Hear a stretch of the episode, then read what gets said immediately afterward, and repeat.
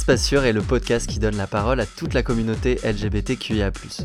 Identité et expression de genre, orientation amoureuse et sexuelle, histoire, conviction, combat, les invités livrent leur parcours d'aussi loin qu'ils se souviennent jusqu'à leur vie actuelle. Nous sommes Audrey et Thibaut, bienvenue à toutes et à tous dans Espace Sûr.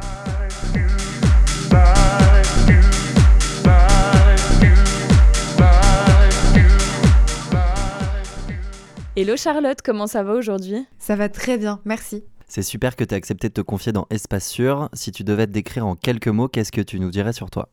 Alors, euh, déjà, je m'appelle Charlotte, j'ai 29 ans, euh, je suis lesbienne euh, et j'habite à Paris.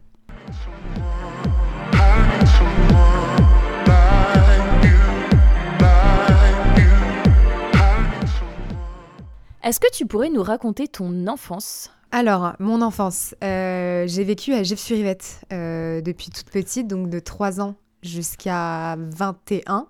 Et mon enfance, elle était hyper heureuse. Euh, franchement, je ne peux pas revenir dessus parce que pour le coup, c'est vraiment une enfance heureuse avec deux parents qui s'aiment, deux sœurs jumelles, etc. Deux sœurs jumelles. Ouais, j'avais deux grandes sœurs jumelles. Enfin, je les ai toujours, elles sont pas mortes, mais. Vous êtes triplées ou non? Non. T'as deux sœurs jumelles Deux sœurs jumelles de 40, 40 euh, et quelques. Ah ouais. Ah, ouais. Attends, et t'as quel âge, rappelle-nous? J'ai 29. 28. donc 28, gros écart quand même. Ouais. Mais t'as menti dans l'intro. J'ai dit 29 Ouais. Bah non, en fait, c'était pas vrai. J'ai 29 ans dans 4, 4 mois. Bon, d'ici là, je pense que le podcast euh, sera pas sorti. Donc... Oui, voilà. Donc j'aurai vraiment 29 ans. J'ai 43 ans, au cas où.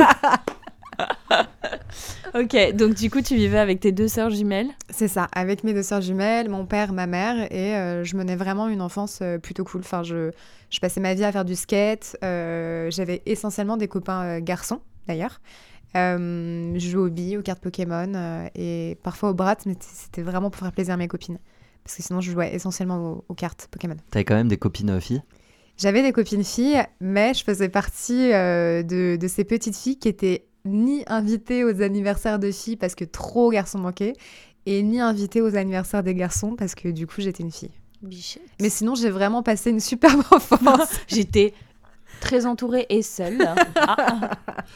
Et à l'école du coup ça se passait comment? T'avais des potes? J'avais, en vrai, j'avais des potes. J'avais, euh, j'avais beaucoup de copains, beaucoup de copines. Euh, ça se passait très bien. J'étais pas une très bonne élève euh, parce que je crois que je mettais toute mon énergie ailleurs. J'ai pas toujours aimé l'école et je crois que je l'ai toujours détesté d'ailleurs. Euh, mais en règle générale, ça se passait, ça se passait plutôt bien. Pourquoi t'aimais pas? Pourquoi j'aimais pas? Parce que parce que je suis quelqu'un qui est très tête en l'air et je m'ennuie très rapidement. ma première heure de colle, c'était moi en train de faire des ombres chinoises sur un mur en sixième. Tu t'entendais bien avec tes sœurs? Ouais, je m'entendais trop bien avec mes sœurs. Je m'entendais vraiment bien. bon, elles, elles avaient 17 ans, ouais, elles avaient 17 ans plus que moi. Euh, donc elles sont vite parties de la maison et, euh, et puis à 16 ans on a, on a vécu un petit, euh, un petit drame qui fait qu'on a un petit peu coupé les ponts. Aujourd'hui j'ai plus trop de contact avec, avec mes sœurs, je les ai pas vues depuis 10 ans. C'était comment les relations avec tes parents?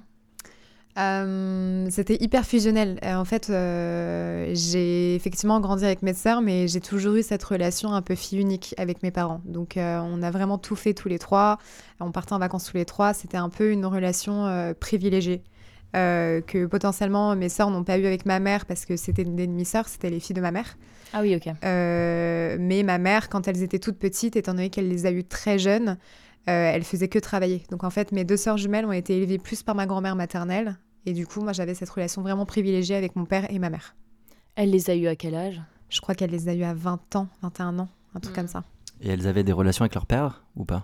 C'était très compliqué. Euh, leur père euh, et ma mère ont divorcé quand elles étaient toutes petites, parce que je crois qu'ils ont eu un accident de voiture et que ma mère, elle a dit stop euh, à cette relation.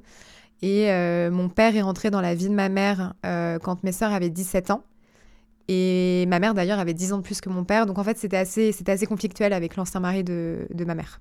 Elles ont toujours des relations, je pense, avec, euh, avec lui aujourd'hui, mais vu que j'ai plus du tout de nouvelles, euh, Et tu passes toute ton enfance à Gif-sur-Yvette, du coup? Je passe toute mon enfance à Gif-sur-Yvette. Attends, c'est où ça? Gif-sur-Yvette, c'est à la frontière du 78, à côté de Saint-Rémy-les-Chevreuses, tout en haut de la ligne B. Ah, ok. Voilà, je suis un peu campagnarde, c'est envie de le dire là. C'est-à-dire? Au collège, comment ça se passait pour toi? Ah, au collège, c'était plus critique. Euh, en fait, je vivais donc à Rivette, mais dans une résidence euh, qui était en forme de, de, haut. Donc en fait, on avait euh, genre un terre-plein au milieu et plein de petites maisons autour de cette résidence.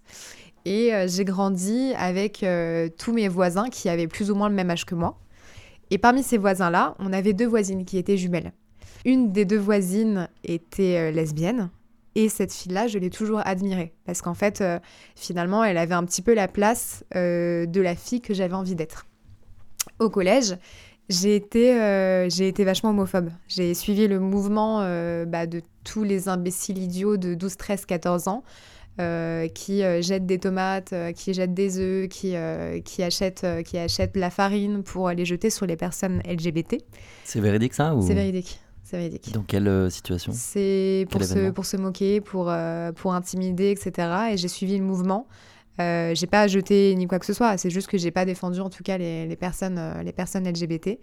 je m'en veux aujourd'hui parce qu'effectivement, si, si, toutes ces personnes avaient su que j'étais LGBT, probablement que j'aurais aussi reçu du coup de la farine dans la tronche. Tu le savais déjà? Ouais, je savais. Je savais depuis que depuis que j'avais euh, au moins 5-6 ans. Enfin, je l'ai su très tôt, en fait, que j'aimais les filles parce que euh, j'étais euh, amoureuse d'une fille dans mon école primaire. je lui avais fait une blague un jour. Je lui avais dit que j'aimais les filles, que j'étais amoureuse d'elle. Après, elle, elle, est allée le répéter à tout le monde. Du coup, après, j'ai dit que c'était une blague. Mais en fait, c'était pas une blague. Quand tu dis que tu avais de l'homophobie intériorisée à ce moment-là, c'est parce que tu défendais pas les personnes LGBT je pense que quand tu assistes à de l'homophobie, à des actes homophobes, tu es forcément euh, homophobe. Enfin, tu suis un mouvement en fait finalement. Si tu défends pas la personne qui se fait victimiser, c'est que c'est que tu acceptes ce qui est en train de se passer. Et mm. euh, c'est exactement ce qui s'est passé. C'est que j'ai accepté euh, que toutes ces personnes que je connaissais de, de, près comme de loin se fassent victimiser avec de la farine et des œufs. Donc finalement, j'étais homophobe. Et il n'y avait pas dans le corps euh, professoral quelqu'un qui a bougé, un adulte, un parent? Non, parce que euh, c'était à l'extérieur. C'était pas dans la cour, c'était euh, à hmm. la fin, quoi. C'est, on se donnait rendez-vous au skatepark. on lui donnait rendez-vous aussi en même temps, enfin pas moi, mais en tout cas les autres. Et puis elle se pointait et, et puis on, on lui jetait de la farine, quoi.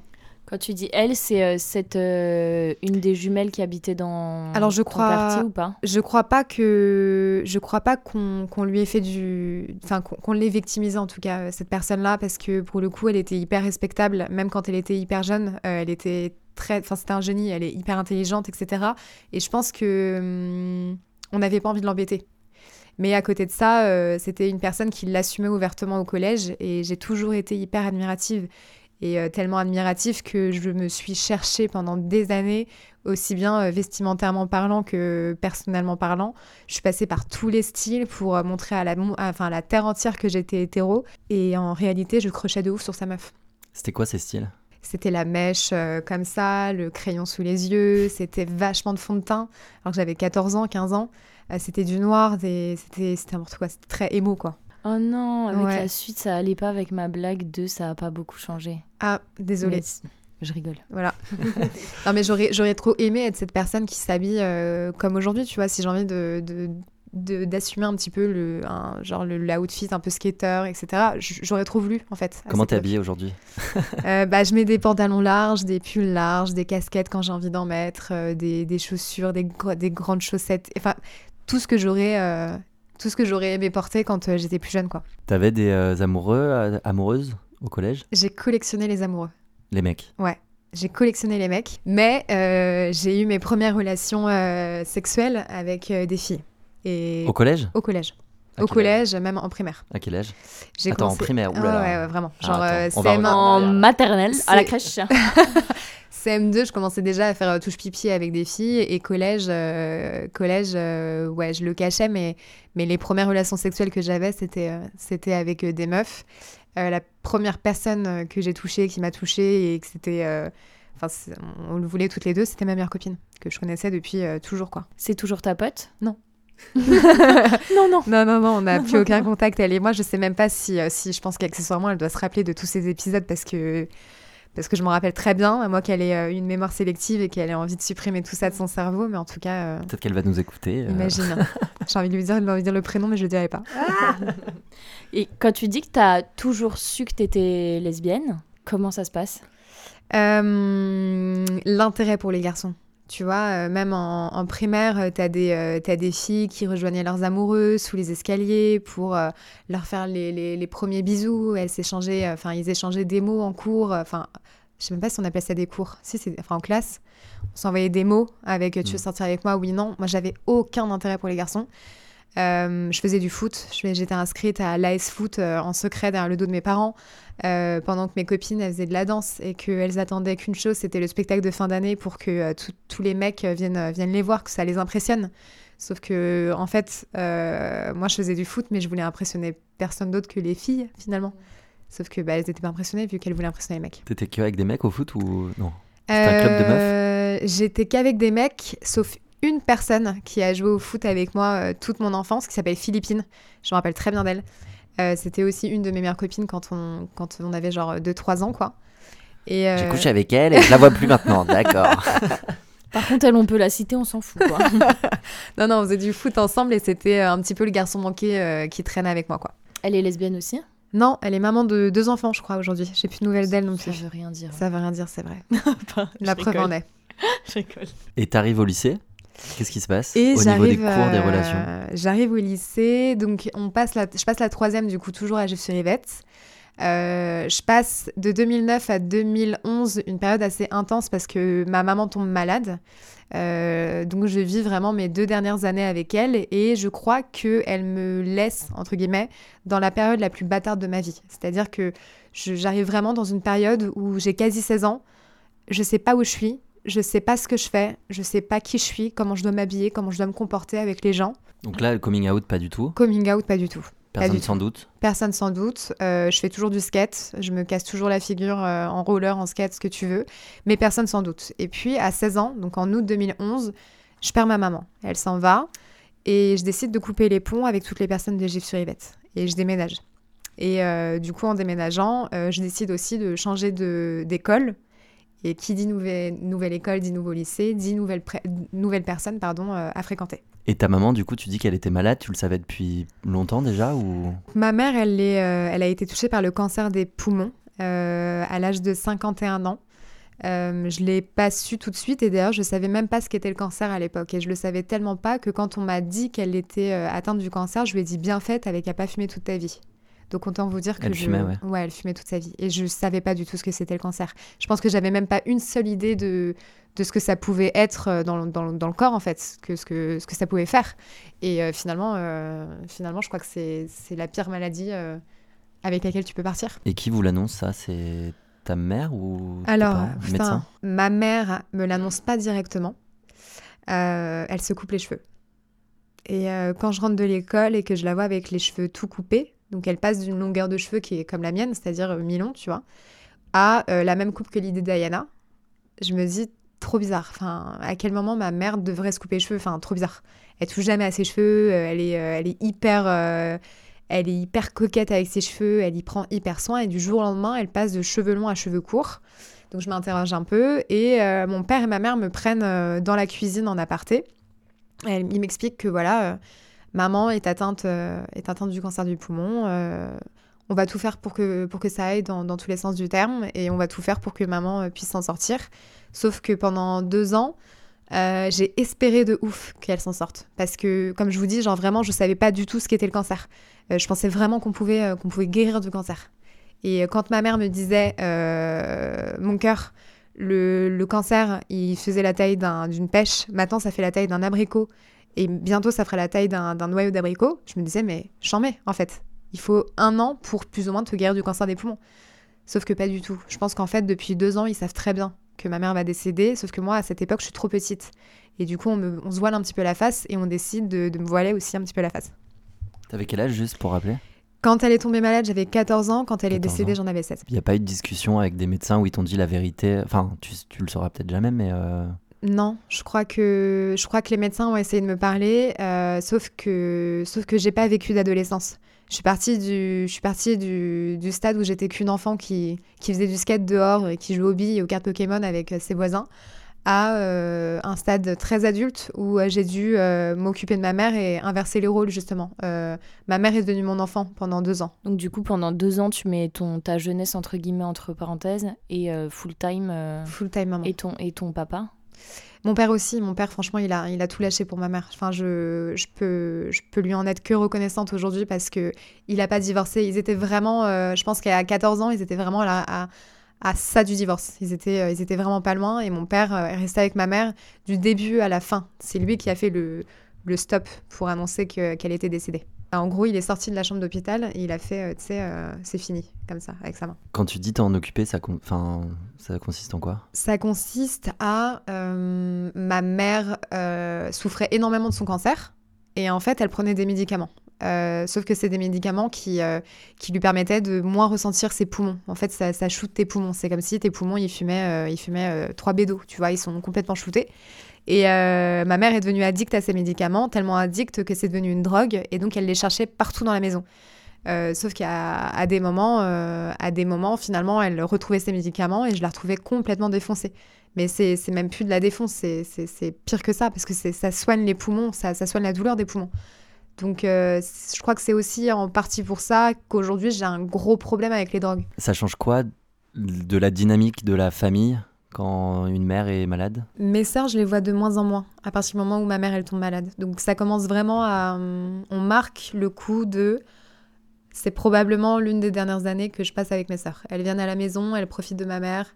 Euh, mes nièces naissent. Euh, mais je crois qu'à ce moment-là, je réalise pas encore que potentiellement mes sœurs vont disparaître de ma vie euh, dans deux ans. Quoi. Elle venait souvent voir ta maman, votre maman du coup? Ouais, ouais, elle venait souvent. Elle venait très souvent. Euh, bon, il y a eu, des, euh, il y a eu des, des, choses très conflictuelles, mais comme dans toutes les familles finalement. Mais, mais elle venait souvent à la maison. Même si elles aimaient pas trop mon père, elle venait souvent. Ça allait être... C'était ma question suivante. Ouais, ça se passait pas très bien. Non, non, ça se passait pas bien et je sais pas pourquoi. Enfin, il y a eu toujours euh, une mésentente entre mon père euh, et, mes sœurs. Peut-être parce que mon père avait 10 ans de moins que ma mère. Enfin, j'en sais rien. Je n'ai jamais su vraiment pourquoi elles aimaient pas mon père. Quand ta maman du coup euh, décède à la fin, comment, qu'est-ce qui se passe? Comment? Franchement, je le prends pas mal. Je... C'est-à-dire qu'en fait, j'étais chez moi. ma tante rentre de l'hôpital, donc la sœur de mon père pour me dire euh, mon cœur s'est terminé maman est partie. Et en fait, à ce moment-là, je le prends avec beaucoup de recul parce que je crois que j'étais un petit peu préparée finalement. Et, euh, et je pleure pas. J'ai pas pleuré jusqu'à l'enterrement de ma mère. J'ai pas réalisé que ma mère était décédée. Et je crois que aujourd'hui, euh, c'est le moment où je la pleure le plus, 12 ans après. Et juste, j'ai été prise d'un énervement bah, de ouf, finalement. Enfin, j'ai tapé, j'ai tapé comme une idiote la, la, la porte en, en acier euh, d'entrée, quoi, un truc euh, qui fait mal. Et, mais j'ai pas été triste. Et je pense que si j'ai pas été triste, c'est parce que je voulais aussi euh, rassurer mon père pour éviter qu'on se morfonde à la maison. Et quand il est rentré à la maison après l'hôpital, donc après lui avoir dit au revoir, je lui ai dit que j'avais pas envie de rester ici, que j'avais envie d'aller manger dehors quelque part. Donc en fait, on est sorti et ma mère est partie. c'est un soulagement. Et pour elle et pour nous. Donc on va pas. La vie, notre vie à nous, elle continue en tout cas. Tu as mentionné que tu avais coupé les ponts avec toutes les personnes de Gif sur Yvette. Pourquoi euh, autant de radicalité dans tes relations? Parce que je crois que je crois pas au signe astro, mais je pense que j'ai un tempérament qui caractérise très bien le signe du Bélier. Je suis très, euh, je suis très fonceuse. Je suis très, euh, très spontanée. Enfin, tu vois, quand j'ai une idée derrière la tête, je l'ai pas, je l'ai pas ailleurs entre guillemets. Et, et ce truc de couper les ponts, c'était essentiel pour moi parce que toutes les personnes qui m'entouraient à Jeff sur Yvette me faisaient trop penser à ma mère. Donc même si j'étais pas triste, que je montrais pas à mon père que j'étais triste, en réalité j'étais juste en train de mourir à petit feu euh, à l'intérieur de moi. Et du coup j'avais ce besoin de vivre une nouvelle vie, de tourner la page. Et donc du coup j'ai changé d'établissement. Et c'est là du coup que tout commence au niveau de l'homosexualité. Et donc là tu quittes tout, tu vas dans un lycée à 2 km. Ouais. C'est ça? C'est ça, enfin même 10, euh, tu vois. j'ai carrément changé de lycée. J'ai changé de lycée et euh, donc je rencontre de nouvelles personnes. C'était où? Euh, C'était à Palaiso. Hmm. Je suis née à Palaiso. Arrête Je te jure. Mais, mais tu sais que ma mère vient de Palaiso. Elle faisait quoi dans la vie? Attends, attends. elle, avait, elle tenait un restaurant qui s'appelait La Cabane je, pars faire euh, mon lycée à Palaiso, donc je rencontre de nouvelles personnes, j'en avais besoin. Et euh, du coup, je, je, rentre dans une nouvelle classe. Et dans cette nouvelle classe, comme je viens de le dire, du coup, il y a deux nouvelles personnes. Et je rencontre du coup, euh, je rencontre du coup une fille et j'apprends par le biais de biais de biais qu'elle est, qu'elle est lesbienne. Donc forcément, je vais gratter l'amitié à fond avec elle. parce que voilà, peut-être que ça peut m'ouvrir une porte Parce que vers, vers quelque chose. Est-ce que c'était ok euh, le lycée? Est-ce qu'il y avait déjà des gays, des lesbiennes, etc. ou- Le lycée commence à être un petit peu plus ok, ouais. Surtout pas à Gif-Rivette, en tout cas à Palaiso, ça commence vraiment à se banaliser. C'est-à-dire que, fine, enfin, tu vois, tu rencontres des personnes LGBT, et personne va lui lancer de la farine ni des tomates sur la tronche. Donc, euh, mais belle, hein. c'est ok, mais c'est pas non plus. euh, c'est- toujours un petit peu tabou. Enfin, tu sais, on est en 2012. C'est pas hyper, euh, hyper représenté partout sur les réseaux, partout sur les médias, euh, partout dans les films, etc. Donc, j'y vais, mais vraiment sur la pointe des pieds. Je pense qu'à ce moment-là, je suis encore vachement dans le placard. Je suis, je suis dans le placard. Petit à petit, je sors les doigts de pied et tout, mais je suis bien dans le placard pour le moment. Il se passe quoi du coup avec cette meuf? Il se passe que je commence à m'intéresser à elle. euh, elle s'intéresse à moi. On s'envoie des sextos, mais des sextos de la. Enfin, bref, des sextos de, meufs de 17 ans, mais on n'en pouvait plus, quoi. Euh, sauf qu'en fait, à partir du moment où ça commence à aller un petit peu plus loin, euh, elle, veut, elle veut officialiser le, le truc dans le lycée. Donc là, à ce moment-là, je peux pas, quoi. À ce moment-là, c'est pas possible pour moi, c'est trop me demander. Je suis un peu comme Adam dans Sex Education avec Eric. Je sais pas si vous avez la ref. C'est. euh, je l'assume qu'avec elle, mais je l'assume pas avec les autres. Elle, elle était officiellement out dans le lycée? Ouais, puis alors, elle était out et euh, tout le monde, euh, enfin, toutes les meufs un petit peu bi, un petit peu lesbes la kiffaient. Donc du coup, euh, enfin, ça m'allait très bien comme ça, jusqu'à ce qu'elle demande de- d'officialiser un petit peu le truc. Et personne se doutait pour toi? Non. Oui, vous, ils vous voyaient pas ensemble euh, Jamais. du tout? Ok. Jamais. Jamais, jamais. euh, sauf qu'elle, elle en a eu marre, forcément. Donc, du coup, à un moment, elle m'a dit Bon, c'est bon, en fait, euh, on va arrêter de jouer, toi et moi, parce que ça me gave. Euh, et je décide de m'inscrire en 2015, je crois, 2014, non, peut-être 2014, sur Tinder. Et euh, sur Tinder, je mets les meufs. euh, Tu mets que les meufs ou Je mets que les meufs. Ok. Que les Mais meufs. attends, 2014, t'avais euh, 21 J'avais 20 ans et même plus jeune, je crois. En fait, c'est quand la création de, de Tinder? C'était peut-être même un petit peu plus jeune. Bon, bref, je m'inscris sur Tinder et euh, je sélectionne, euh, genre, euh, dans un périmètre de Paris. Je fais comme si j'habitais à Paris. Et du coup, je rencontre euh, des meufs et je match avec une fille euh, qui restera dans ma tête de mes 17 ans jusqu'à mes 25 ans. Et en fait, on n'a jamais perdu contact, elle et moi. On sait que euh, je suis une exception pour elle et à cette époque, c'est une exception pour moi aussi. Ok, donc du coup, vous étiez pas ouvertement lesbienne, mais. euh, Non. Et du coup, vous voyez, vous voyez? Et du coup, euh, du coup, ouais, on s'est vu. Et le truc, c'est qu'à côté, elle, elle était, euh, elle était marocaine. Donc du coup, de son côté, elle pouvait pas du tout assumer son côté homosexuel. Donc moi, pour le coup, ça m'arrangeait bien, très bien. Et, euh, et puis après, euh, après euh, quand on avance dans le lycée, forcément, tu as toutes mes copines qui s'intéressent aux garçons, etc. Et là, tu as mon père qui commence à se poser des questions. Et juste avec cette fille marocaine, du coup, vous couchez ensemble ou pas? Ouais. Ok. Et Bien avec sûr. la fille d'avant? Les filles, non, la fille d'avant, c'était plus du touche pipi. Ok. Et c'est quand la première relation sexuelle que tu as eue en, tant qu'adulte sexué Enfin, je sais pas comment expliquer, mais Je dirais, je dirais 16 ans. 16-17 ans. c'était avec qui? Bah, c'était avec, euh, avec cette fille marocaine. Donc c'était plus tôt en fait. C'était pas, euh, je sais plus, 2014, je sais plus quel âge j'avais. Ouais, j'avais, c'était en plein j'avais- lycée, quoi. j'avais 17 ans. Ok. 17-18. Et c'est comment la première fois? Euh, la première fois, c'est, euh, c'est il fait très chaud. Tu sais pas comment gérer le truc parce que t'as personne autour qui peut t'en parler étant donné que t'as que des copines hétéros. T'as en ta possession seulement tes deux mains et potentiellement ta langue, mais en fait tu sais pas comment t'en servir parce qu'encore une fois personne t'en parle. C'était sa première fois aussi Et t'as pas de représentation, euh, j'imagine, euh, lesbien ou LGBT+, euh, à cette époque-là? Non. Euh, Zéro? J'en ai pas trop. Je crois que Marie Papillon arrive vraiment pas longtemps après. Ouais, on, est, on est plus vieux que toi, là. hein. Ah ouais, Oui, je te jure. vraiment. Ah ouais, ok. Des, sinon, pas dans ton entourage proche, famille, amis Non, euh, rien. non, mis à part ma voisine, euh, aucune, non. Tu dis que ton père sans doute? Comment? Pourquoi? Mon père est sans doute parce que j'ai 18 ans et que j'ai encore présenté aucun garçon. J'ai pas du tout d'expérience euh, sexuelle avec les garçons. euh, donc du coup, je, je décide de me mettre d'accord avec un ami euh, pour simuler une fausse relation sexuelle. Comme ça, lui, de son côté, il l'a fait sa première fois. Et moi aussi. Sauf qu'on se touche pas. Mais juste, on est d'accord. On a fait notre première fois tous les deux. Chez ton père? Chez mon père. À gueuler, genre? Non, pas à gueuler, mais... euh, on dort ensemble, tu vois. Ah oui, ah oui Non, non, on dort ensemble juste et. euh, Toi, il était gay lui ou pas?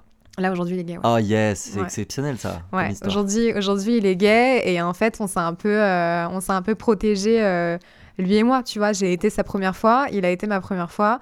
Personne s'est rien douté. Mon père s'est dit, ok, bon fine, ils dorment tous les deux, ça veut dire que elle est pas lesbienne, tu vois. Sauf que, en fait, euh, dans la même année, je continue du coup à te parler avec ma, ma marocaine.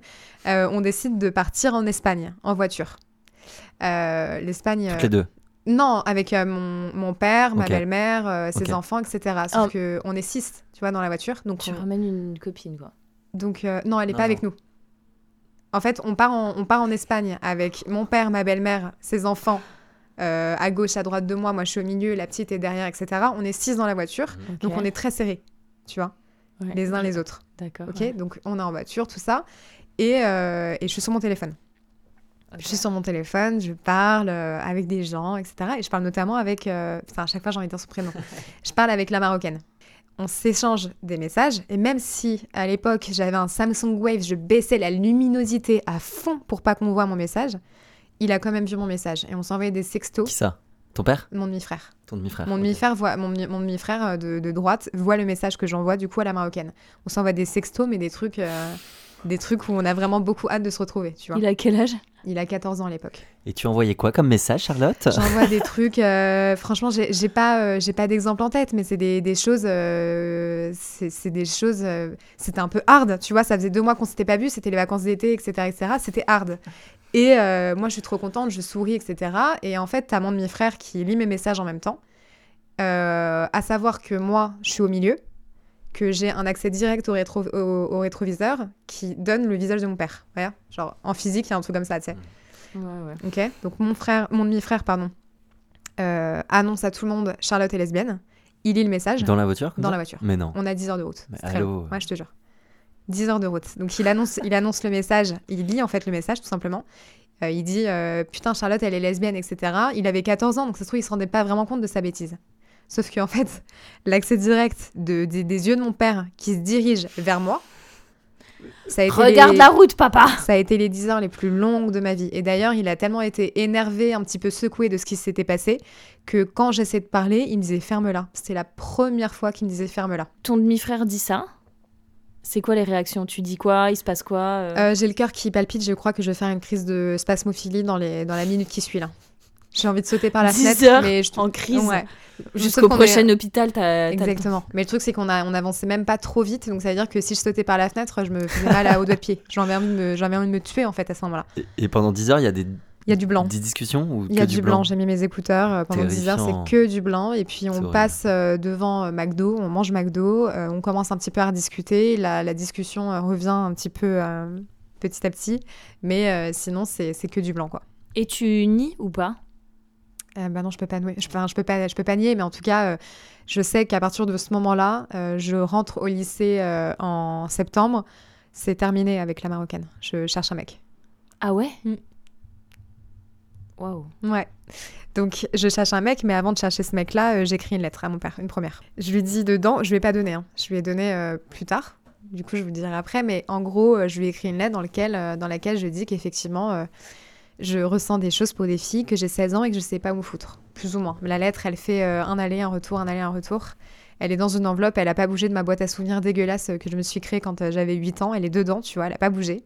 Et puis, euh, et puis je vis ma vie et à 21 ans, je rencontre euh, mon premier amour masculin. Vous arrivez, vous rentrez à- en banlieue à Palaiso? Ouais, Qu'est-ce qui se passe avec la marocaine? Je coupe les ponts. Je la supprime de partout. À l'époque, c'était Facebook. Mais tu euh, la ghostes du coup ou Ah, tu je la dis? à mort. Ah non, non, je la ghost à mort. Je lui dis, j'envoie pas de message, tout ça. Enfin, c'est ciao. Oh waouh. Je suis prise d'une peur de ouf. Je me dis, putain, on va savoir que je suis lesbienne.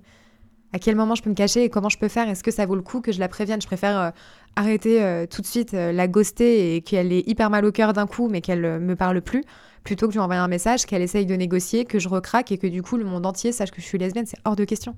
Donc du coup, tu fais ta rentrée au lycée Ouais. Et là, et tu euh, rencontres l'amour de ta vie. bah, je de- rencontre de- euh, de- pas l'amour de ma vie, mais de, de, tr- de trois mois. Ouais, de 2-3 mois, quoi. En gros, je rencontre un mec, et là, je peux dire son prénom parce que pour le coup, j'ai été, j'ai été touchée par ce mec-là, pour pas dire que je l'aimais beaucoup.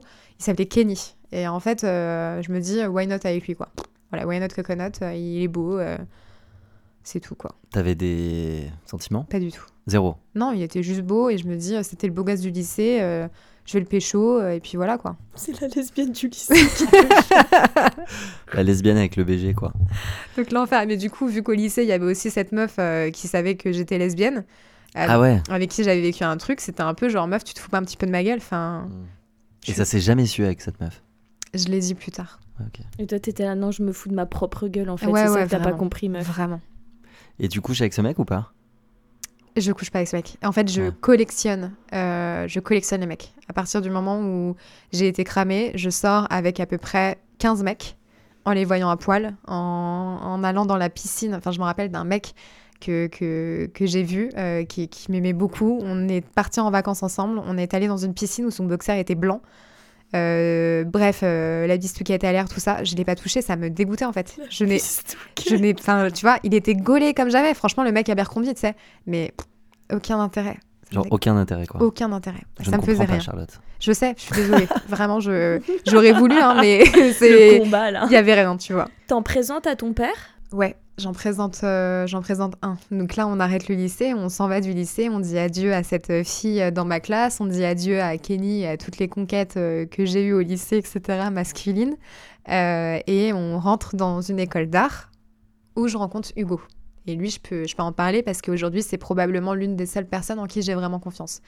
Et, et on est resté 4 ans et demi ensemble. Waouh Ouais. Et J'ai pas couché avec lui. Non, je rigole. c'est pas... c'est pas vrai. Non, non, c'est pas vrai. Putain, fou.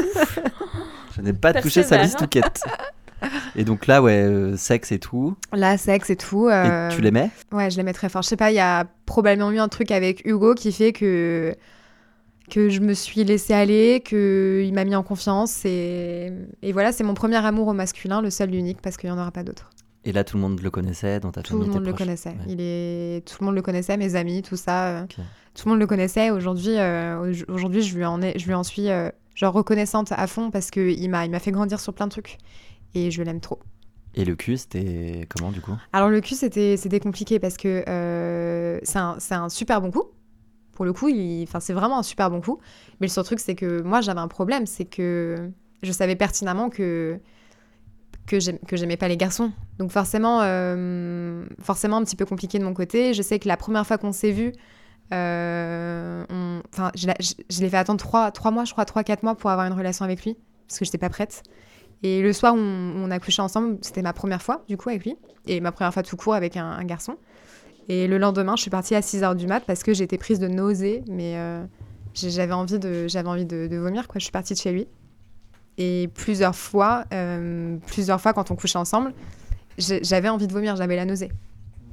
Mais pas parce que c'était Hugo, parce que juste, en fait, euh, je sais pas si j'acceptais d'avoir euh, cette relation, enfin, avoir quelque chose en moi euh, comme ça, quoi. Ton père te reparle de ce message pendant que t'étais avec Hugo Non. ou entre-temps? Non, non, pour Jamais. le coup, il est amnésique, il a complètement oublié. Ah, il a oublié. Ah ouais, ouais, il a oublié. Enfin, euh, oui, enfin, ouais, il a oublié parce que je pense qu'encore une fois, il fait une mémoire sélective. Mm. Je pense qu'il a jamais oublié ce, ce moment-là, mais, euh, mais en tout cas, on n'a plus jamais reparlé de ça. T'es encore en contact avec euh, Hugo? T'as en fait ping-pong là avec des deux conversations, mais Ouais, ouais, je suis encore en contact avec lui. Encore ce soir, euh, encore ce soir, j'étais en train de lui parler et je t'es en sais train de coucher avec lui. ah, ça marche. à chaque fois que, à chaque fois que j'ai un problème ou quelque chose à raconter, je sais que je vais lui envoyer un message. C'est c'est trop bien en vrai. Ouais, j'aime cool. trop. Tu restes 4 ans et demi avec lui. Ouais, Pourquoi ça s'arrête? Parce que en fait, au bout d'un moment, il fallait que j'arrête de me mentir à moi-même. Je, je sais que je sais que derrière, il y a cette marocaine, du coup, euh, à qui j'ai jamais vraiment arrêté de parler, euh, qui revient petit à petit de temps en temps. Donc attends, t'as jamais arrêté de lui parler, mais tu l'as ghosté. Donc Je l'ai gossé, mais en fait, on, tu sais, quand on grandit, au final, euh, il y a de, de l'eau qui passe sous les ponts. Donc forcément, on s'envoie quelques messages. ok. On a eu des explications, etc. De, de 16 ans, enfin de 17 ans jusqu'à jusqu'à 20 ans, on s'est échangé quelques messages. Mais euh, quand je sais que ma relation est en train de s'arrêter avec Hugo, je me dis, quand ça s'arrête, je veux plus vivre en France. Donc en fait, je décide de vivre en Italie. Donc je pars, je prends mes clics et mes claques, et je pars vivre en Italie. Et à ce moment-là, c'est le moment où j'assume tout. En fait, j'assume, euh, j'assume cette marocaine, j'assume cette relation que j'ai eue avec euh, la lycéenne, euh, j'assume euh, mes premières fois, j'assume tout. On a vraiment bien empiété sur ta vie. Mais euh, c'est qui la première célébrité sur laquelle t'as fantasmé? La première célébrité sur laquelle j'ai fantasmé, je crois que c'est Camille Cotin. Camille Cotin? Elle est. Non, elle avait pas de poster Thibaut. c'est Attends, bon, ça suffit. attends, non, non, vraiment elle était- juste. Elle ah, est hétéro, euh, Camille Attends, Camille Stine. attends, attends, attends, je suis en train de réfléchir. Genre vraiment petite. Ah, vraiment petite, Ouais. petite, petite. Euh, Alissa Milano, Hmm. dans Charmed. Si tu pouvais donner un conseil à la petite Charlotte que t'étais, qu'est-ce que tu lui dirais? Et merci euh, RuPaul pour la question. C'est une bonne question. Je crois que je lui dirais de jamais faire semblant d'être quelqu'un d'autre. Tu vois, enfin, tout à l'heure, je vous parlais de vestimentairement parlant, par exemple, j'ai fait semblant, en fait, d'appartenir à un style, alors qu'en fait, je me détestais, tout simplement. Je, je détestais cette personne que j'étais, parce que j'avais envie de rentrer dans une case euh, qui, était, euh, qui était tout sauf que tout sauf ce que je voulais, en fait, finalement. Donc, euh, évolue comme tu peux, évolue quand tu veux, évolue comme tu veux aussi. Euh, prends le temps qu'il te faut pour euh, t'assumer, mais arrête de faire semblant.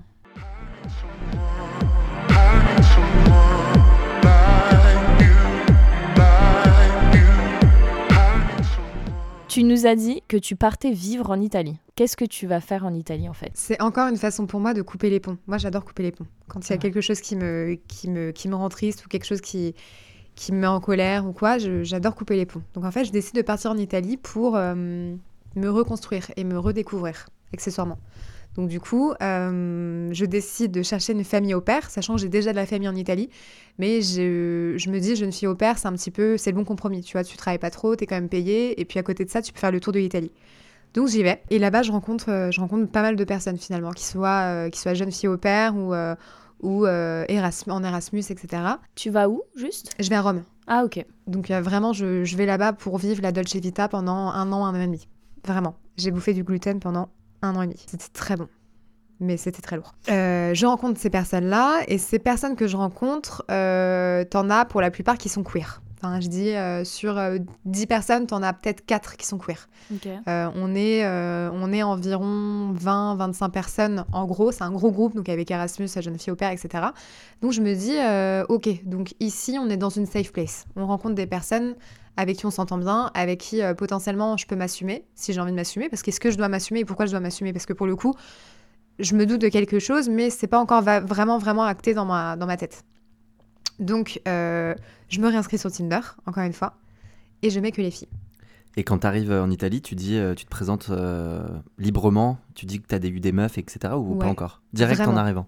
Pas direct en arrivant, mais forcément, c'est un sujet qui arrive sur le tapis assez rapidement, euh, notamment avec euh, un de mes meilleurs potes aujourd'hui, euh, Quentin, euh, qui est assumé gay, euh, tout ça. Donc en fait, je me suis sentie vachement safe à parler avec lui. Et tu dis, personne me connaît en plus. Et... Personne me connaît. Tu Mm. vois, qui est-ce que. Ils, va... Ils vont pas envoyer des messages? Ça, c'était ma plus grande peur. Je pense que le...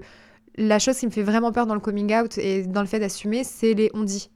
Euh, c'est euh, c'est ce qu'on peut dire derrière mon dos. Et encore aujourd'hui, je me pose la question à savoir ce que les gens euh, peuvent penser, genre de, ma primaire, de, mon collège, en sachant qu'aujourd'hui je suis lesbienne. Mais bon, ça c'est un autre sujet. Je, rencontre Quentin, on, discute et forcément on vient à parler des de l'orientation sexuelle, de.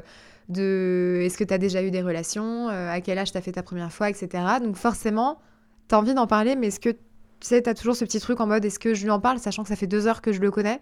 Bah, La réponse est oui, finalement. Je, vais assez rapidement lui en parler. Petit à petit, je vais faire un coming out bi, alors qu'en fait, euh, j'avais jamais posé euh, cette étiquette sur mon front. Je me suis dit euh, voyons comment il va s'en sortir si je lui dis que je suis bi.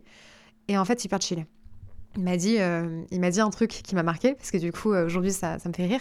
Il m'a dit ah mais trop marrant parce que moi aussi je suis passée par l'étape bi et j'étais en mode attends tu veux dire que potentiellement après je serais euh, je serais lesbienne?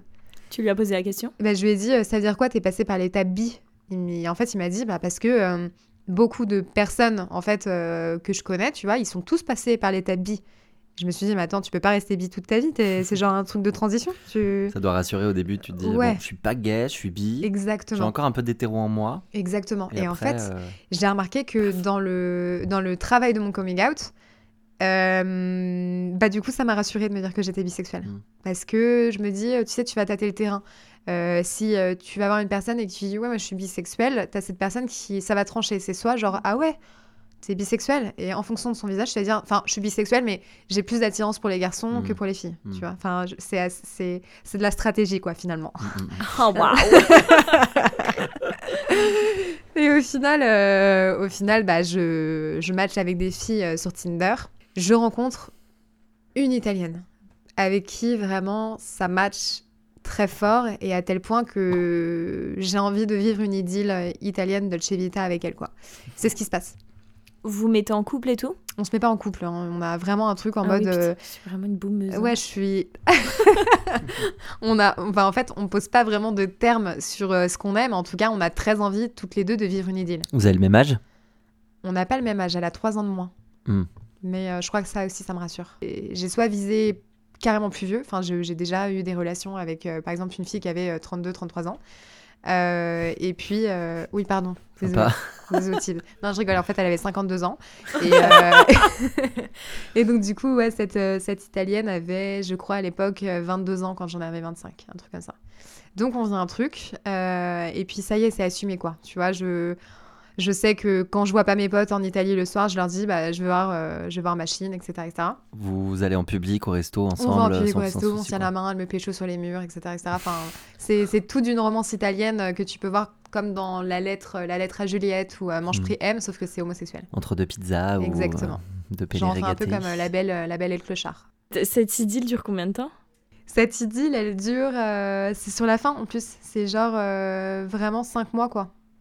Ok. Parce qu'avant j'ai eu d'autres petites meufs italiennes dont une... petite meuf italienne. Non mais il y en a une pour qui ça s'est vraiment très mal passé et elle m'a même écrit une chanson euh, avec euh, euh, Google qui parle en français. Faudrait que je vous la fasse écouter. Et euh, en gros, je la rencontre, cette meuf, je suis une petite aparté. hein. Je la rencontre, cette meuf, on va boire un verre, deux verres, trois verres, sauf qu'en fait, elle sort du foot et elle a pas mangé. Mais trop belle en plus, hein, genre cheveux bouclés, tout ce que j'aime. Et en fait, elle est vite très très bourrée. Euh, tellement arrachée qu'au bout d'un moment, je lui dis Bon, écoute, meuf, euh, elle veut me rouler des pelles, elle sent un peu le vomitou euh, de la bouche. Euh, J'arrive à l'arrêt de bus pour la raccompagner et être sûre qu'elle soit safe pour rentrer chez elle. Elle vomit. Après, Mm. dès qu'elle a terminé, elle s'essuie avec sa manche. Elle vient me choper, elle veut m'embrasser. Elle me demande de venir chez elle, etc., etc. Bref, je suis gênée à fond. Et en fait, en rentrant chez moi, je lui demande déjà si elle est bien rentrée. Et le lendemain, du coup, elle m'écrit une chanson d'amour avec sa guitare et elle fait parler Siri, enfin, elle fait parler Google. Mm. Tu l'as à dispo la chanson ou pas Je l'ai à dispo. Faudrait que... Bah, t'es chaude ou pas Vas-y. Non, vas-y maintenant. Ah, je peux, hein Ouais, ouais, Ah, vas-y. Ça te dérange pas Non, pas Parce du que tout. c'est exceptionnel ça. Pas du tout, pas du tout. Je pense que c'est probablement la seule et unique fois Qu'on t'écrire une chanson. qu'on m'écrit une chanson. Alors, Bonjour, je pense que je serais très heureux de vous revoir. L'autre soir j'étais très bien. Je serais désolée si ça avait été le premier et le dernier. Si tu veux me revoir dans le futur, dis-le-moi. Sinon, je serais désolée. J'attends de vos nouvelles. C'est. C'est génial. J'attends de vos nouvelles. voilà. Tu lui as Euh, donné des nouvelles Euh, je sais même pas ce que je lui ai répondu. Après une magnifique chanson comme ça, enfin. Mesquine. Alors attends. Oh non, j'ai jamais répondu. Enfin, en tout cas, ça l'a fait rire parce qu'elle a dit ha ha ha plein de fois. Donc, euh, Elle c'est était que- gênée, quoi. Voilà. Mais, euh, mais du coup, c'était la petite aparté. Et effectivement, c'est, euh, c'était intense. Revenons-en à notre. Machine. Qu'est-ce qu'elle t'a fait? Alors, en fait, juste avant euh, cet épisode, euh, en mars 2020, je, je, pendant le Covid, je m'inscris sur Tinder une nouvelle fois. En fait, j'ai pas, en fait, j'ai passé carrément genre un an, de ma- un an et demi de ma vie à m'inscrire sur Tinder en Italie. Sauf que cette fois-ci, je me suis géolocalisée à Paris. Donc en fait, euh, je rencontre sur Tinder. Oui, j'ai payé Tinder Pourquoi Plus. Pourquoi tu te géoloques à Paris d'ailleurs? Parce que Je sais pas, pour- j'avais envie de voir ce qu'il y avait sur le marché rentrer, euh, ouais. à Paris, ouais. Parce que du coup, attends, ça c'était en mars 2020 Ouais. et t'es rentrée définitivement d'Italie. En quand octobre 2020. Ok. Donc en mars 2020, je, je m'inscris sur Tinder en me géolocalisant à Paris, avec euh, Tinder Plus, mais du coup c'était gratuit. Et, euh, et je rencontre Charlène une première fois. Ok, je lui envoie un message. Charlène, c'est ma copine actuelle. Euh, Ok. Je lui envoie un message pour lui dire que je kiffe euh, son pyjama Barbie rose. On s'écrit deux, trois messages et c'est fini. Enfin, on arrête de se parler. Je supprime l'application. Euh, Deux jours plus tard, je la réinstalle. Deux jours plus tard, je la réinstalle parce que je vais rencontrer du coup cette fameuse italienne. Euh, et donc, euh, je réinstalle cette application, je la rencontre, on vit une idylle, etc. etc. Euh, elle me brise mon cœur avant de rentrer euh, d'Italie. Je rentre Pourquoi? d'Italie. Tu nous as même pas raconté ça. Parce que, en fait, elle m'a, enfin. elle m'a fait exactement le même coup que j'ai fait Que à ma t'avais fait, ouais, marocaine. On n'osait pas le dire en fait, on attendait. C'est pour ça que tout à l'heure, vous, Karma. êtes- là, vous étiez en train de me regarder parce que vous attendiez que j'étais. en- Ah ouais, effectivement, je me suis pris un gros revers de karma dans la gueule. Euh, elle m'a, elle m'a ghosté. Et tu t'as jamais su. Non, Elle t'a jamais re. Jamais. Putain, c'est ouf. Jamais. jamais. Après, mais genre euh, là, là, il y a pas longtemps, quoi. Ok, mais vas-y. on s'était plus jamais parlé et j'étais tellement parano que euh, quand j'allumais mon ordinateur, je mettais la fenêtre Safari sur la fenêtre euh, WhatsApp, comme ça on me voyait pas connecter. Mais en tout cas, elle, je la voyais connectée et elle répondait pas à mes messages. J'étais Je triste. vois le, je vois le mood. ouais. C'est une- la stratégie encore une fois. Donc, euh, du coup, bah voilà, je pleure toute l'âme de mon corps. J'ai envie de prier le bon Dieu. J'ai envie de faire de la sorcellerie pour qu'elle revienne. Elle ne revient pas. Euh, en octobre, euh, je rentre d'Italie. Je réinstalle Tinder pour la douzième fois environ de l'année. Et euh, je rematch une deuxième fois avec Charlène, qui est ma copine actuelle. Ah ok, ouais, parce que ça a supprimé votre match et tout. Bah ouais, du coup. Et en fait, elle me dit euh, Trop marrant, j'ai déjà l'impression de t'avoir vu quelque part. Et je lui ai pas dit euh, Oui, c'est avec moi que t'as matché il y a six mois. Et en Non. fait, euh, non, je lui ai pas dit. Je lui ai juste dit Ah, mais putain, hasard de dingue, tu vois. Ouais, ouais, Voilà. C'est vrai, j'ai une tête passe-partout. Elle est au courant de ça maintenant? Elle est au courant. Ouais. Tu matches avec Charlène. Vous reparlez. Comment ça se passe? Donc, euh, on match, on s'entend vraiment trop bien. On... Vraiment, ça commence à être un petit peu, euh, tu vois, comme euh, une relation lesbienne finalement. C'est-à-dire? bah, C'est-à-dire qu'on s'envoie des messages et une semaine après, on se voit. Euh, sauf que. Et vous emménagez ensemble. Et on emménage clairement ensemble parce qu'il y a la deuxième partie du Covid. En fait, il y a le Covid numéro 2, donc on passe notre confinement ensemble. Donc très clairement, c'est même pas voulu, tu vois. J'aurais voulu dire c'est en âge lesbien, euh, on était ensemble depuis 8 ans, mais même pas. C'était vraiment euh, Covid. Est-ce que c'est vraiment un truc, ce truc euh, âge lesbien et d'aller vite? J'ai envie de te dire oui. Franchement, je connais aucun euh, couple aujourd'hui lesbien qui n'a pas emménagé ensemble au bout d'une semaine ou deux. Pourquoi? Ah bon? Bah ouais, je sais pas pourquoi, j'en sais rien. Il y a un truc, euh, je sais pas. Je sais pas. Vous êtes, c'est la pénurie du logement chez les lesbiennes et dès que tu mets le grappin sur une meuf, paf, il y en a une des Ouais, deux c'est qui en d'appart. Ça, ça doit être ça. Et étant donné que je sors avec une pince, non, je rigole. c'est pas vrai, c'est pas vrai. Là, elle est pas en mode genre, ah, elle est en mode. Je rigole, je rigole. Mais en tout cas, euh, là, cette période-là, elle devient hyper cruciale parce que euh, vient euh, mon coming out. Le vrai, le bon, le français à mon père. Et c'est grâce à Charlène ou? Ouais, en partie. En partie à Charlène parce que, comme je vous l'ai dit avant, il y a hum, une lettre qui a été, qui a été écrite à, à 16 ans. Donc, quand on m'a cramé avec les sextos, il y Que a t'as jamais donné donc que j'ai jamais donné. Donc elle est toujours dans, elle était toujours à ce, à ce moment-là dans ma boîte à, à souvenirs euh, trop chum de quand j'avais 8 ans. Il y en a une autre qui a été écrite à 21 ans au moment où je commence euh, à me mettre en couple avec Hugo. Donc je me dis ok je m'embarque dans un truc mais je sais pas où je vais. Et il y a la troisième à 25 ans Et toutes, et initialement, elles étaient toutes dédiées, À enfin mon père. destinées à ton père. Ouais. à mon père. Ok. Ouais. Et euh, le fait qu'avec Charlène ça devienne de plus en plus sérieux, ai-je vraiment le choix? Enfin est-ce que je vais vivre caché toute ma vie? Euh, Je crois pas. Et Au en fait Combien de temps tu dis ça? au bout d'on n'était même pas encore ensemble. Enfin, on, on se fréquentait vraiment pour le coup depuis le début. euh, allez, ça faisait deux semaines peut-être. Hmm. Et deux semaines, je me suis dit, euh, mais en fait, euh, si je dois vivre des idylles avec des meufs, j'ai envie que mon père soit au courant que je fréquente pas des garçons. Et il y a deux personnes qui m'ont motivée à faire mon coming out, parce qu'on parlait représentation tout à l'heure. Il y a une personne qui a été outée par Cyril Hanouna. Je sais pas si vous voyez de qui je parle. Bah oui. En 2020, c'est Angèle. Angèle. Angèle, elle a été outée avec sa relation avec Marie Papillon. Et en fait, euh, dans leur malheur, ben, ça m'a apporté vachement de confiance. Et je me suis dit que je me suis dit qu'il fallait que moi aussi euh, je l'assume, tu vois.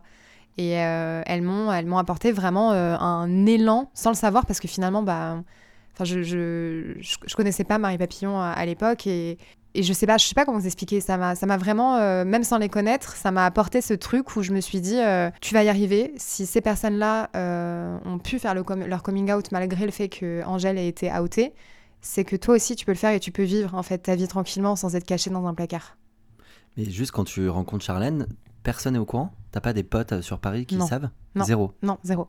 Zéro, zéro. Alors, avec, euh, avec mon père et avec, euh, avec mes amis, quand je commence à leur en parler, je passe par l'étape bisexuelle, comme je vous l'ai dit tout à l'heure, juste pour voir leur réaction.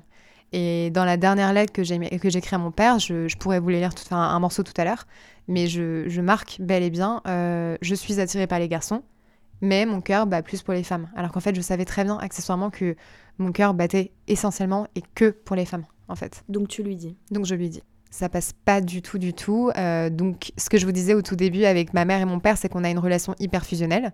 Et là, il y a tout qui se déchire. Tout simplement. Enfin, il a l'impression que je me moque de lui, que c'est pas vrai, que c'est une blague. Et quand il commence à comprendre que c'est pas une blague, et du coup, il arrête de rire. Et, euh, et là, il y, a un- là, il y a un match de tennis. C'est je sais tes matchs. C'est euh, ta figure paternelle pour tes enfants, ça va être quoi?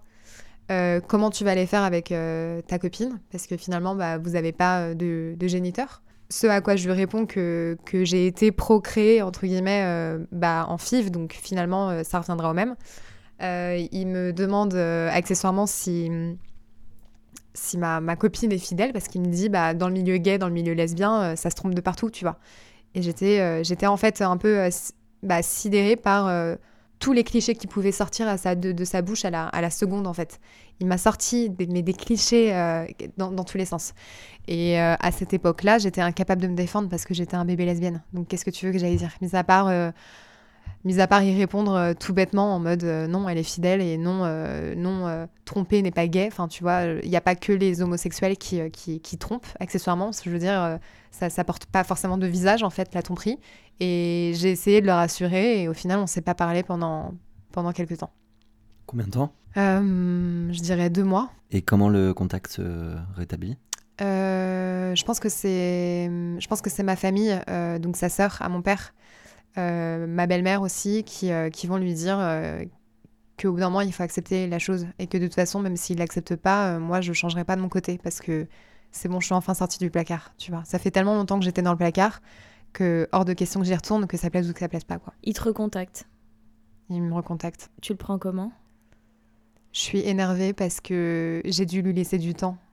Et en fait, à quel moment je dois laisser du temps, en fait? Sachant que je me suis laissé beaucoup trop de temps pour, euh, pour faire mon coming out. Et je comprends pas qu'on puisse laisser du temps à des personnes pour accepter l'orientation sexuelle d'une personne. Enfin, ça n'a pas de sens, en fait, quand tu réfléchis comme ça, en fait. Euh, on doit pas te laisser du temps. Tu dois pas digérer la nouvelle. Enfin, je sais pas comment expliquer. C'est... Ça n'a pas de sens. Bah, Ils pensent que c'est un choix en fait. Ouais. Je pense que c'est le- le- la nature du problème, c'est là. Ouais. Ils se disent, euh, elle veut me faire chier, elle aura une vie de merde parce qu'elle choisit ça. Mais... Et relation avec tes sœurs jumelles? Toujours pas. Là encore aujourd'hui, euh, j'ai pas trop de nouvelles d'elle. Enfin, j'ai pour le coup, ça fait vraiment dix ans qu'on qu'on s'est pas vu. Parce que je pense que mes sœurs, euh, mes sœurs estiment que je suis la fille de mon père et pas euh, du coup la fille de ma mère. Et vu qu'elles détestent mon père, ben forcément elles ont elles ont fait un transfert, je pense. Mais j'ai pas de nouvelles, mais à côté de ça, euh, je sais qu'on a envie de re-rentrer en contact, elle et moi, parce que euh, je sais pas, quand je vais pas bien, de temps en temps, je leur envoie un message et elles me répondent, et je sais qu'on se déteste pas, et qu'il faudrait qu'on participe à une émission en mode elles se retrouvent dix ans après, mais personne nous contacte là pour le moment. Elles habitent où?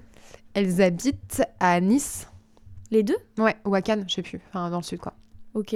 Et euh, mais ouais, toi, t'aimerais bien les recontacter. Enfin, potentiellement, t'aimerais bien reprendre contact d'une manière ou une autre. Ouais. Puis j'aimerais bien qu'elle euh, rencontre euh, Charlène aussi, tu vois. J'ai- J'aimerais bien. euh, j'ai pas envie demain, à- j'ai pas envie demain d'apprendre le décès d'une de mes de mes deux sœurs, parce que du coup, je, enfin, je culpabiliserais de mon côté et, et je pense que ma mère serait hyper fâchée de, de savoir qu'aujourd'hui on, on a coupé les ponts toutes les trois. Comment ça évolue en parallèle ton histoire avec Charlène? Bah, tout se passe bien. Euh, non, non, tout se passe bien. Euh, en fait, alors, en toute honnêteté, on vient de, on vient de se friter. C'est pour ça que il faut que je parle d'elle en, en vous mentant un peu. Mais euh, tout se passe bien euh, dans le meilleur des mondes. Et, et ma relation avec Charlène a tout simplement été naturelle à, à s'installer petit à petit. quoi. Alors, il y a eu quelques conflits au début parce que forcément, il y a eu des petits comebacks de l'italienne. Ça arrive, euh, où ça m'a mis le doute, où je me suis demandé si euh, j'étais bien avec Charlène ou si j'avais euh, décidément envie de vivre mon idylle avec cette italienne. Mais non, je suis parvenue, parvenue vers cette italienne et aujourd'hui, ça fait quasi trois ans, là, dans deux jours. Elle est là. Et, et voilà, quoi, on s'aime, c'est l'amour. Et euh, elle était outée, elle? Euh, ouais, elle a été euh, outée euh, assez tôt. Euh, elle a fait un voyage en Asie qui a duré un an et demi, elle aussi, et elle a rencontré une meuf là-bas, pareil, avec qui elle a vécu une idylle. Euh, elle a annoncé son coming out, euh, enfin, elle a, elle a annoncé son homosexualité à sa mère. Je crois que sa mère a, a pleuré euh, au tout début, mais enfin, c'est vraiment, c'est vraiment une crème, sa mère, donc euh, ça a jamais vraiment posé problème. Elle est super fière d'elle, donc voilà. Et tu le dis à tes potes? J'ai plus le choix, c'est bon, c'est euh, c'est acté. Euh, Je, même si je dis que je suis bisexuelle euh, et que quelqu'un le prend mal, je peux pas dire. Enfin, en fait, je rigole, tu vois. Je, je, suis, je préfère les garçons et Charlène, c'est vraiment une transition. Je peux plus, en fait. C'est trop Ouais. tard. Je suis dans ma relation et je suis très bien dedans. Tes potes, c'était qui à ce moment-là, là, il y a trois ans? C'était. euh, C'était qui mes potes? Bah, ça l'est toujours. C'était euh, ma bande de sub de pub, quoi. Euh, c'est mes amis de sub de pub. Il y a, hum, il y a mes amis. Il y a trois amis aussi que j'ai gardés de la primaire, enfin de la maternelle, de la primaire et du collège, avec qui j'avais coupé les ponts, comme je vous l'ai dit tout à l'heure, et que j'ai recontacté après parce qu'elles sont hyper importantes pour moi. Elles ont connu ma mère, et en fait, il y a vraiment ce truc où quand j'ai envie de me plaindre et appeler euh, les filles pour pleurer ma mère, euh, bah, c'est les trois seules qui ont connu ma mère, qui ont connu euh, ces moments avec elle, euh, etc. Donc euh, elles sont hyper importantes. Et euh, ils réagissent comment? Enfin, elles réagissent comment, ces personnes? Elles sont contentes. Hmm. Enfin, c'est un Y a peu de, c'est un peu Aucune de la. question, aucun rejet, rien. Non, il y a aucun rejet. Je pense que je me suis. euh, Tu sais, c'est comme quand tu te casses la gueule et que tu te fais pas mal. T'as plus de peur que de mal. Et je crois que ce dont j'avais peur, c'est vraiment l'atterrissage. Comment les potes vont réagir si je leur dis que finalement je suis pas bisexuelle et je suis 100% homosexuelle. Et, euh, et en fait, non, c'était plus de l'excitation, comme si je leur annonçais que, que, que je sais pas, j'allais participer à la Starac demain, tu vois. Rien à voir. T'ai jamais Aucun entendu rapport. chanter, mais peut-être que c'est une mauvaise nouvelle, quoi, tu vois. T'as beaucoup euh, parlé de ta maman pendant l'épisode. Tu nous as dit que t'avais pas pleuré à l'époque. Comment tu gères cette euh, situation actuellement? En fait, je crois que je fais partie de ces personnes qui font pas le deuil tout de suite. Et en fait, euh, tu sais, t'as genre. euh, T'as des, t'as des cailloux que tu collectionnes dans ton sac à dos au fur et à mesure de ta vie. Et je crois que je suis en train de me casser la gueule en ce moment par rapport euh, à ma mère. Je, commence à réaliser que elle fait plus partie de ma vie et que elle verra probablement jamais ce que je deviens, ce que je suis devenue. Je, je sais même pas si, si potentiellement elle peut encore me voir ou quoi. Et, hum, et voilà, je me, je me casse la gueule en ce moment. Ça va pas, euh, ça va pas de fou. Euh, je fais un travail sur moi-même. Mais à côté de ça, euh, ma mère reste mon plus bel handicap. C'est-à-dire que j'avance tous les jours en pensant à ma mère et, et je fais et je réfléchis en fonction de, en fonction de ma mère. Tu dis que tu te casses la gueule, comment ça? Euh, je me casse la gueule dans le sens où j'ai jamais pris le temps et je crois qu'on m'a jamais vraiment laissé le temps de faire mon, deuil en fait, de, de juste réaliser que, que ça y est, que c'était terminé, que je la verrai plus jamais de ma vie. Euh, j'étais très jeune, mais j'étais pas non plus un bébé. J'étais vraiment en pleine adolescence et je crois que je me suis refusée à faire le deuil avant, que j'avais du mal à l'accepter. Euh, et d'ailleurs, mon, mon corps a tellement eu du mal à l'accepter que euh, tous les 3 août de chaque année depuis 12 ans, j'ai un cocard qui se crée automatiquement en fait autour de mon œil. Et j'ai eu une surdité soudaine euh, une semaine après le décès de ma mère. Donc en fait, je suis sourde de cette oreille-là. Parce que mon corps, en fait, a juste euh, mal réagi au décès de ma mère. Encore maintenant? Ouais, j'entends pas. C'est pour ça que quand je suis en soirée ou, ou ailleurs et qu'il y a beaucoup de bruit, j'ai besoin de me concentrer euh, vachement sur ce que disent les personnes, à regarder leur bouche, à regarder leurs réactions. Parfois, j'entends rien du tout et j'attends de voir s'ils rigolent. S'ils rigolent, je rigole. Voilà. non, c'est hyper fatigant en vrai. C'est parce pour ça que tu rigoles aux blagues de Thibaut. Ouais, exactement. En fait, je comprends comprends rien ce qu'il me dit. non, mais c'est c'est hyper fatigant euh, émotionnellement parlant parce que du coup, quand t'es en société, que t'as un milliard de personnes autour de toi, j'ai ce côté autiste où, où en fait j'ai j'ai besoin de me renfermer sur moi-même. Sinon, en fait, à la fin de la soirée, je suis KO quoi. Et euh, c'est- c'est c'est- voilà, c'est mon plus bel handicap aujourd'hui et il va falloir que je l'accepte petit à petit. Euh, on m'a présenté une, une, une personne qui est psychologue en fait à l'origine, mais qui fait de, de la voyance à côté. On m'a proposé entre guillemets de rentrer en contact avec ma mère. C'est pas encore fait. En fait, je sais même pas si ça va donner quelque chose parce que si elle a pas envie de se présenter et si vraiment ça fonctionne, euh, je pour le moment j'en sais pas plus, mais en tout cas, euh, en tout cas pourquoi pas. Enfin, je, je suis pas fermée à ça euh, tant que c'est pas chez moi et tant que tant que c'est ailleurs, euh, ailleurs de mon petit périmètre quoi. Du coup, tu dois le faire. Ouais, pourquoi pas. Je sais pas vraiment euh, dans quel but, mis à part peut-être euh, avoir un accord de ma mère, entre guillemets, pour euh, passer à autre chose. J'en sais rien en fait. Je sais même pas comment vraiment je, je peux contrôler ce deuil. J'ai l'impression que, j'ai l'impression que le deuil c'est assez subjectif et que je passerai jamais à autre chose. Et pourquoi tu te poses ces questions maintenant? Parce que ça fait longtemps quand même. Mon papa, il a refait sa vie très rapidement. Et je crois que je crois que j'ai jamais pris le temps en fait euh, de dire au revoir à mes souvenirs, de dire au revoir à ma maison, de dire au revoir à cette résidence dont je vous parlais tout à l'heure qui était en rond avec plein de petites maisons, de dire au revoir à mes copains, à mon skate, à, aux billes, aux cartes Pokémon. En fait, toute ma vie a été euh, a été dans un livre et vite mis aux, oubliettes, en fait, très rapidement. Euh, C'est-à-dire qu'il a fallu trois mois pour, rencontrer ma nouvelle belle-mère et, envisager une nouvelle vie avec cette, cette nouvelle famille, en fait. Donc, c'était très court. Et pour une petite fille, entre guillemets, de 16 ans, ben, euh, je pense qu'elle a jamais réussi euh, à, à vivre son deuil comme toute personne aurait dû le vivre normalement. Et c'est pour ça que je me casse la gueule maintenant, parce que j'ai toutes les, toutes les conséquences euh, 12 ans après, quoi. T'as dit que t'avais écrit trois lettres à ton père Ouais, et qu'elles étaient dans ta petite boîte, etc. ouais. Mais j'ai l'impression que tu les as fait lire. Tu les lui as... Lui les as... Vous êtes fatigué, c'est pas possible. Comment on dit Qu'elle nous lise la lettre. Comment on dit Tu les Tu les- tu les... C'est hyper dur. L'autre, elle pleure. Ah putain. Tu les lui as... Tu... Mais ça se dit pas comme ça. Tu les... Tu les luises à lui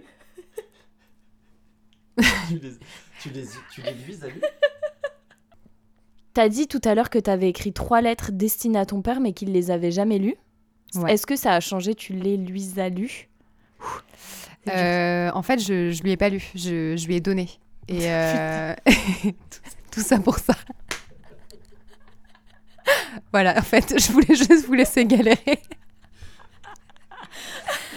Voilà. On a juste galéré sur le tu les lui as lus, tu lui les as lus, tu lui les as. Non, bon bref. tu les pardon. lui as, mais il n'y a pas de S à lui. Tu les lui as lu. Tu les lui as lus.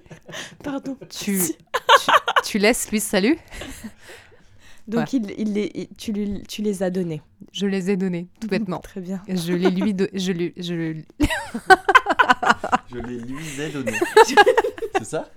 Mais non, il n'y a pas de S à lui. Je les lui ai donné. Ah oui, tu lui Je lui, je le, je les, je les lui ai donné. Tu les, Je les lui ai donné. les lui Je les laisse lui ai donné. Je les laisse bien donner. Mais je peux, je peux vous lire, euh, je peux vous Ouais, lire un petit chaud. passage, Très si vous très voulez. chaud. Donc, je fais papa. J'aime les filles. J'apprécie quelques garçons, mais j'aime essentiellement et surtout les filles. Je me suis toujours posé la question à savoir si j'étais réellement attirée par les hommes ou si c'était tout simplement la société qui m'obligeait à l'être. Mais j'ai vécu une histoire d'amour incroyable avec Hugo pendant 4 ans. Il était mon premier amour et vaguement au courant de mon orientation sexuelle. Je l'ai aimé et je donnerais tout pour lui aujourd'hui. Malheureusement, malheureusement, entre parenthèses avec un point d'interrogation, je ne choisis pas de qui est-ce que je tombe amoureuse. Aujourd'hui, j'aime les femmes, c'est acté. J'ai ressenti des choses toujours très fortes pour toutes les filles du monde. Mais comme je te l'ai dit précédemment, Alexis a fait une boulette monstrueuse dans la voiture en allant à Delia, à Denia, pardon. Parce que serré entre les deux hommes qu'ils sont, euh, il a pu apercevoir quelques messages qui m'ont trahi. Donc à la fin de ma lettre, j'ai dit J'aurais aimé ne pas avoir besoin de t'écrire cette lettre et me sentir normale à tes yeux, mais c'était nécessaire, ne serait-ce que pour m'enlever ce poids qui pèse une tonne depuis des années. J'aurais aimé ne pas avoir besoin de t'écrire une lettre tout simplement, mais la société dans laquelle, dans laquelle on vit m'oblige à le faire.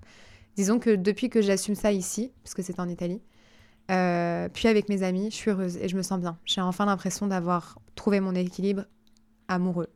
Et tu sauras reconnaître le bonheur de ta fille une fois ce secret révélé. Tu verras papa, tout ira bien, Charlotte. C'est beau. Ouais, c'est beau. Il a réagi Et Il l'a lu après. comment Je, je l'ai pas, je l'ai pas vu lire en fait la lettre. Et il t'a fait un, un retour ou? Non, jamais. Donc point d'interrogation. Un bon daron. Ouais. Et euh, actuellement, tu voudrais pas avoir une discussion avec ton père pour tout euh, lisser, mettre à plat euh, ses lettres euh, Si, mais je pense que la discussion qu'on est censé avoir euh, avant, c'est le deuil de ma mère. C'est le Mm. fait qu'il m'ait présenté euh, ma belle-mère beaucoup trop tôt et que effectivement j'ai pas eu le temps de, de faire mon deuil. Et après, on parlera de mon homosexualité, mais chaque chose en son temps. Ça, vous en avez jamais euh, Non, discuté? Jamais.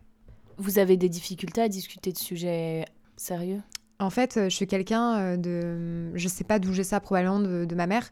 Je suis quelqu'un qui communique beaucoup. J'adore parler des choses, même quand ça fâche. J'ai besoin, en fait, de, de, de, de casser un petit peu euh, la glace, de, de discuter, de communiquer. Et mon père, c'est quelqu'un qui, justement, adore. euh, euh, jouer à la tortue, tu vois, il joue à la, il, joue à la tortue, il joue à l'autruche, il, il veut pas parler de sujets qui fâchent, il aime pas les conflits, donc c'est très compliqué de parler avec lui.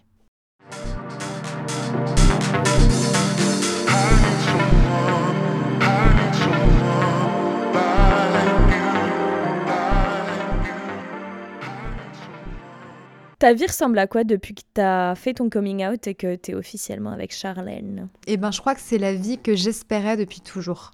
J'ai rencontré mes amis et j'ai l'impression que mon équilibre amical n'a jamais été aussi puissant qu'aujourd'hui. Je veux dire, euh, j'ai mon groupe de, de goudous, tu vois. Genre, on, a, on est 15 personnes dans un groupe avec que des lesbes. Et à côté, du coup, il y a, hum, y a Thibaut et Jonas que je connais depuis un an et qui font partie de mon cercle amical. Et, euh, et puis voilà, je, je kiffe ma vie et euh, je l'assume pleinement tous les jours. Et c'est quoi la relation avec ton père maintenant que t'as C'est fait ton coming out? Ça va mieux. Ça va mieux. euh, je pense qu'il a mis tous les clichés de côté. Euh, il m'envoie des, il m'envoie des articles à chaque fois qu'on parle d'homophobie. Il est pas content. Euh, donc non, ça va, ça va nettement mieux. Il connaît Charlène? Il connaît Charlène. Il s'entend trop bien avec, comme sa, comme sa gendre, mais version, version belle fille. Ça quoi. gendesse, Je ça. sais pas comment on dit. euh, Sa c'est la bru. belle-fille. Sa C'est la belle-fille. bru. Je Hein crois non? Ah oui, la bru. La bru. La bru Ouais. Oh, c'est affreux. Bah je sais. Moi j'adore, je crois. Non, j'aime bien, je crois le La bru la bru. Ça fait bourru, quoi. Ouais, j'aime bien. Ça lui va bien? Bah, justement, le... la maman de mon ex m'appelait ma bru, et j'aime beaucoup. Tu fais quoi dans ta vie, en fait? On sait même pas, t'as parlé de sub de pub, machin, mais t'es, mais t'es qui, au juste? Je suis designer graphique. Je, m'amuse tous les jours à faire des logos, des visuels euh, sur la suite Adobe. Je- J'enseigne aussi à des étudiants de sub de pub et d'autres écoles. Euh, je travaille euh, chez Evaneos aussi et je suis freelance, en fait, tout simplement. Donc, je collectionne les clients à droite à gauche. On m'a dit dans l'oreillette que tu avais créé un événement également. Mais qu'est-ce que c'est? Mais c'est fou ça, comment t'en as c'est entendu dingue parler? Alors, euh, on organise avec euh, ma copine, du coup, des événements LGBT mais hétéro-friendly parce que on considère que les alliés sont là pour avancer avec nous et qu'on veut plus séparer, on veut plus exclure, tout simplement. Euh, ces événements euh, s'articulent autour de talk, euh, de showcase, de stand-up, de DJ set. Il y a des ateliers genre tatouage, friperie, etc., etc. On en est à la troisième édition au bout de six mois. Et, euh, et voilà, avec nos quatre petites mains et du coup les, les personnes qui nous entourent et qui nous aident tous les jours. Ça dure combien de temps? C'est de 15h à minuit, plus ou moins. Ah ouais, c'est super long, vrai. Ouais, Vous Mm. arrivez à remplir. euh, mais on remplit euh, correctement le truc. Et on espère qu'on ira loin, on espère qu'on qu'on fera grossir le truc petit à petit. Et... Ça s'appelle comment? Ça s'appelle les Cool Cats.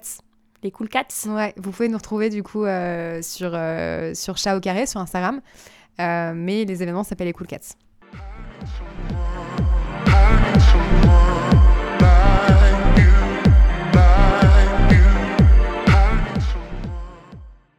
Est-ce que t'aimerais te marier? Le petit sourire. Je crois que j'aimerais me marier, mais vraiment pas maintenant. J'ai envie euh, de me marier comme si c'était un peu la dernière chose à faire euh, dans une vie, tu vois. Limite à 50 ans. J'ai envie de me marier quand euh, c'est bon, j'ai vécu ma vie et que je sais que pot- potentiellement je peux vivre euh, les, les 30 ou ouais, 30 dernières années avec cette même personne. Mais en fait, pour moi, le mariage, ça veut plus dire grand-chose aujourd'hui. Tu vois, si je me marie pas, c'est pas une fatalité. Ta meuf euh, veut se marier? Enfin, Charlène, pardon. Elle pense, euh, elle pense pareil que moi. En fait, c'est juste euh, l'aboutissement d'une relation potentiellement, mais c'est pas une fatalité. Si je me marie pas, si, si on se marie pas toutes les deux, c'est pas, Vous avez c'est un- tellement de un points de ouf. communs, c'est dingue. C'est dingue, hein, c'est fou ça, c'est incroyable, incroyable. Ouais. Juste là aujourd'hui on se déteste. Donc, potentiellement ce soir je serai célibataire. Est-ce que tu veux des gosses? Ouais j'en veux. Par contre ça c'est euh, non négociable. Je- J'en ai toujours voulu, même toute petite, euh, j'ai toujours voulu des enfants donc euh, donc ça me ferait chier de faire ma vie sans, sans enfants ouais. et tu voudrais les porter? Ouais je voudrais les porter. Vous en parlez déjà? Ouais. J'ai déjà les prénoms, tu veux savoir? Hmm, Ça te dérange pas, ouais? Bah ouais ça me dérange pas. Euh, J'aime bien Léo pour une fille Hmm, et Camille bon. pour un garçon. Parfait. Voilà. Et euh, Charlène, elle veut porter des gosses ou pas? Charlène elle veut pas d'enfants. C'est très conflictuel. Elle peut ne pas les reconnaître. Elle peut ne pas les reconnaître, tout à fait. J'ai personne horrible. Non, non, mais en fait, euh, elle en voulait pas il y a, il y a trois ans, et plus on vieillit, plus elle se dit, bon, écoute, en vrai, pourquoi pas, tu vois. Mm. Donc, Je sais qu'elle aime bien les bébés, euh, elle est maladroite, mais ça me fait rire, et, et ça fait tout son charme avec les, avec les enfants, tu vois. Donc, euh, si elle veut pas d'enfants, je j'obligerai j'obligerai jamais Charlène à avoir des enfants, mais effectivement, ça pourrait être conflictuel sur les, plus- enfin, sur les années futures, quoi. Vous avez déjà des amis lesbes en process ou qui ont déjà des enfants Ouais. euh, alors, qui ont déjà des enfants, non, mais en process, ouais. Hmm, Compliqué Compliqué, ouais, pour elle. Hmm. Ah ouais. Et j'espère sincèrement qu'on pourra avoir euh, des neveux et nièces d'ici euh, peu de temps. C'est tout ce que je leur souhaite. Trop bien. Parle-nous de ce dont tu es le plus fier. C'est compliqué parce que ce dont je suis le plus fière, c'est ma mère. Et en fait, euh, j'en parle tous les jours. Donc, en fait, elle n'existe plus. Mais je suis toujours hyper fière d'elle. C'est ouais, c'est c'est difficile à dire, mais ouais, c'est- c'est c'est ma mère dont je suis le plus fière. Je, je parle d'elle quasi tous les jours, en fait. Donc, euh, Ce que j'allais dire, dès que je t'ai vu, euh, t'en parles. tout le temps. Ouais. Tout le temps. Il n'y a pas un seul jour qui passe sans que je pense à elle. Est-ce que tu peux nous montrer, ou nous décrire en tout cas, la dernière photo sur ton smartphone? Je crois que c'est un screen, euh, c'est peut-être un screen de, de, de, de, Cha- de moi en train de me plaindre de Charlène. ah non, pas du tout. C'est une, euh, c'est une cover que j'ai euh, que j'ai fait pour un artiste, mais c'est pas intéressant, du coup, c'est pas très croustillant. Désolée. Pourquoi t'as accepté de participer au podcast? Parce que ça me tient à cœur. Et que, sincèrement, sans vous mentir, j'espérais un jour que vous me le demandiez. Ah ouais? Mais putain, mais tu vois, nous aussi on a trop de connexions quoi. Et euh, si tu devais faire passer un message aux personnes qui nous écoutent, tu leur dirais quoi? Je pense que je leur dirais exactement comme ce que je dirais à ma, à, moi de, de quand j'avais 8 ans. Euh, Assumez-vous, arrêtez de faire semblant d'être quelqu'un d'autre. Euh, vous êtes vous et vous êtes personne d'autre, en fait, tout bêtement. Donc, euh, même si vous n'avez pas fait votre coming out, même si vous êtes sur le point de le faire, vous n'êtes pas prêt, prenez le temps qu'il faut. Vous pressez pas, genre personne vous met un couteau sous la gorge. Et vous êtes de belles personnes. Merci beaucoup Charlotte d'avoir accepté de participer à Espace Sûr. C'était un plaisir d'échanger avec toi. Mais avec grand plaisir. Merci Charlotte, prends soin de toi et on se revoit très vite. À bientôt. Gros bisous. Merci à toutes et à tous d'avoir écouté cet épisode. N'hésitez pas à nous mettre 5 étoiles sur Apple Podcast et à nous suivre sur Instagram at Espacieur Podcast. Nous sommes constamment à la recherche de nouveaux invités, alors écrivez-nous sur Instagram ou par mail à espacesurpodcast.gmail.com. Nous remercions encore une fois Louis Collin pour notre jingle et les effets sonores issus de sa musique Like You. Prenez soin de vous, bisous et à bientôt